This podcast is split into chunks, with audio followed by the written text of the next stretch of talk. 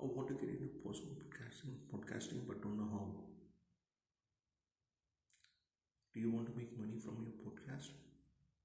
Do you want your podcast to be broadcast on various platforms? You have one single answer to all the questions Anchor.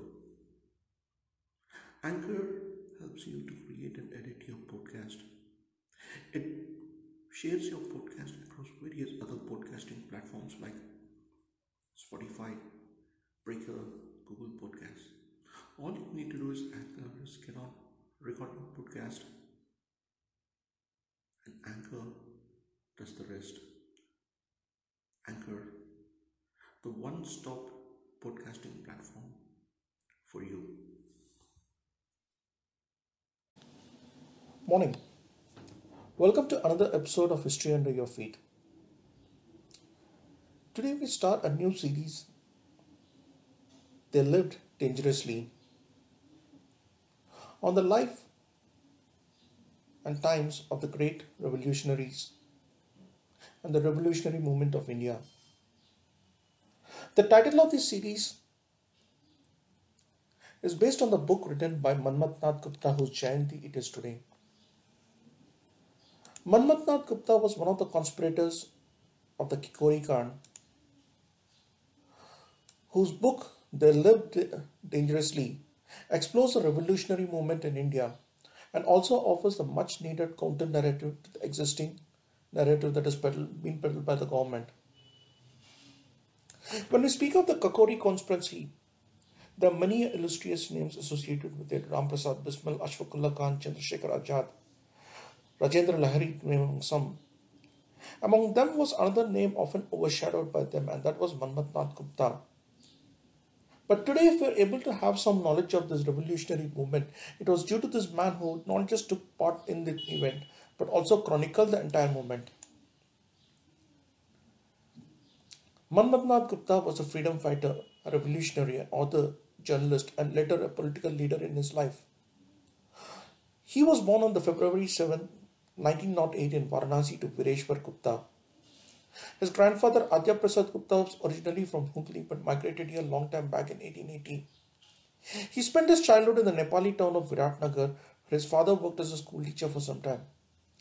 Later, when his father was transferred to Varanasi, he was admitted in the Kashi Vidyapith for further studies. He was drawn into the freedom struggle when he was just 13, distributing pamphlets calling for the boycott of the reception to Prince of Wales by the Kashi Maharaj. Arrested in the Gadolia area, he defiantly counted arrest and told the judge he would not cooperate. Jailed for three months on release, he passed the Visharad exam in Kashi Vidyapith. And his meeting with other revolutionaries influenced his thinking and he plunged into the freedom struggle. He initially joined the Indian National Congress, however, their moderate tactics did not appeal to him much. And when Gandhiji called up the non cooperation movement due to the Chauri Chaura incident in 1922, he felt a lot disappointed. Gandhi's unilateral decision disappointed many others, and soon two groups were formed the liberal one with Motilal Nehru, C.R. Das, and the revolutionary youth under Bismil. Bismil, along with Sachindranath Sanyal and Dr. Jadugopal Mukherjee, drafted the constitution of the new party in 1924, which is called the Hindustan Republican Association. It was officially launched on October 3, 1924 in Kanpur, Sanyal as the chairman and Bismil as the district in charge for Shahjahanpur. He was also in charge of the arms. In fact, owing to his organization abilities, he was given the additional charge of Agra and Awadh too. It had branches in Agra, Allahabad, Benares, Kanpur, Lucknow, Saharanpur, and Shahjahanpur. They also manufactured bombs in Calcutta at Dakshineshwar in Shahwa and Deoghar in Jharkhand.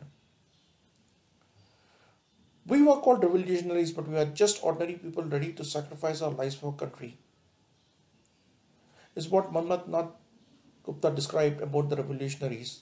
He joined HRA and it was he who introduced Chandrasekhar Azad to the association.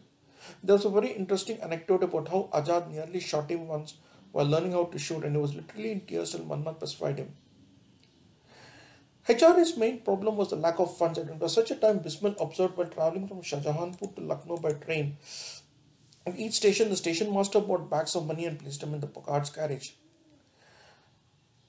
Kakori was a small village near Lucknow, and the eight town between Shahjahanpur and Lucknow used to pass through it daily. Ramprasad decided to stop the train at Kakori and take away the money bags. This was the genesis of the famous Kakori conspiracy. Manmath Nath Gupta was one of the ten who executed the plan, along with Bismil, Ajad, Ashfaqullah, Rajendra Lahiri, Sachindra Bakshi, Chakravarti, Chakravarti, Mukundi, and Banwari Lal. The revolutionaries stopped the train at Kakori on August 9, 1925 and looted the government funds.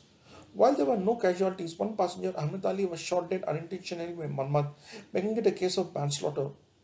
With the British government cracking down hard, Manmath was among those arrested from Varanasi. However, being a teenager, he was not sentenced to death. Instead, he got 14 years rigorous imprisonment. Released in 1937, he once again started tracking against the government, was again arrested in 1939, and even spent time in the notorious cellular jail before being finally released in 1946. He was a bitter critic of Gandhi's tactics, mentioning that India would have attained independence in 1922 but for his bungling and there was no doubt on this occasion Gandhi had failed badly, he said once, referring to Gandhi's unilateral decision to call off the non cooperation movement or the Chauri Chaura incident. He was one prolific writer with around 120 books in Hindi, English, and Bengali to his credit. More than anything else, his book on the revolutionary movement that Live dangerously is one of the most significant. It looks at the freedom struggle from the viewpoint of the revolutionary and offers a much needed alternative narrative. He also wrote books on Ajad, Bhagat Singh, and Gandhi. He later joined CPI and was quite active in politics for some time. He also edited the Planning Commission's magazine Yoja, the children magazine Bal Bharati, and Ajkal, a literary mag- magazine. His paper on Ramprasad Bismil was presented at the International Symposium on India World Literature, held at Vigyan Bhavan, New Delhi on February 27, 1985. He also appeared on an interview in the Doordarshan document Sarfarosh Ki Tamanna in December 1997, where he expressed regret for accidentally killing the passenger to which Bismil and, Bismil and Ashfaq were hanged. Manmath Nath Gupta passed away on Deepavali night, October 26, 2007, 2000 in his Nizamuddin residence at the age of 91. India should forever be grateful to this man for his work, which was nothing less than a mirror to the Indian revolutionary movement and provided the much needed alternative narrative. Their Live Dangerously seeks to explore the history of India's revolutionary movement, and it's a tribute to these brave men who sacrificed their lives for our freedom. And we shall be looking at much more, many more such revolutionaries, some known, some not so well known. Naman.